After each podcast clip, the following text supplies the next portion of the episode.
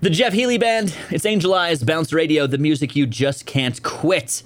Uh, I guess that the uh, younger generations have changed the meaning of the smiley face emoji. You might be going, how can you possibly replace the meaning of the smiley face emoji? Doesn't just mean you're happy? No, apparently it's being used sarcastically now by the Gen Zers. This, according to an article in The Guardian, who I guess had absolutely nothing better to write about than how children perceive a smiley face emoji. Yes, if you thought your kids were really happy with you, I guess they're they're sticking it to you behind your back, hidden codes and such.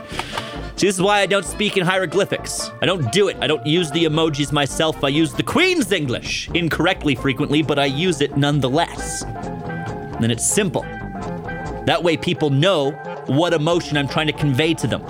All right? When you use actual letters to communicate, you can let somebody know that you're being sarcastic and don't like them simply by using periods in place of pe- uh, exclamation marks. Bounce Radio.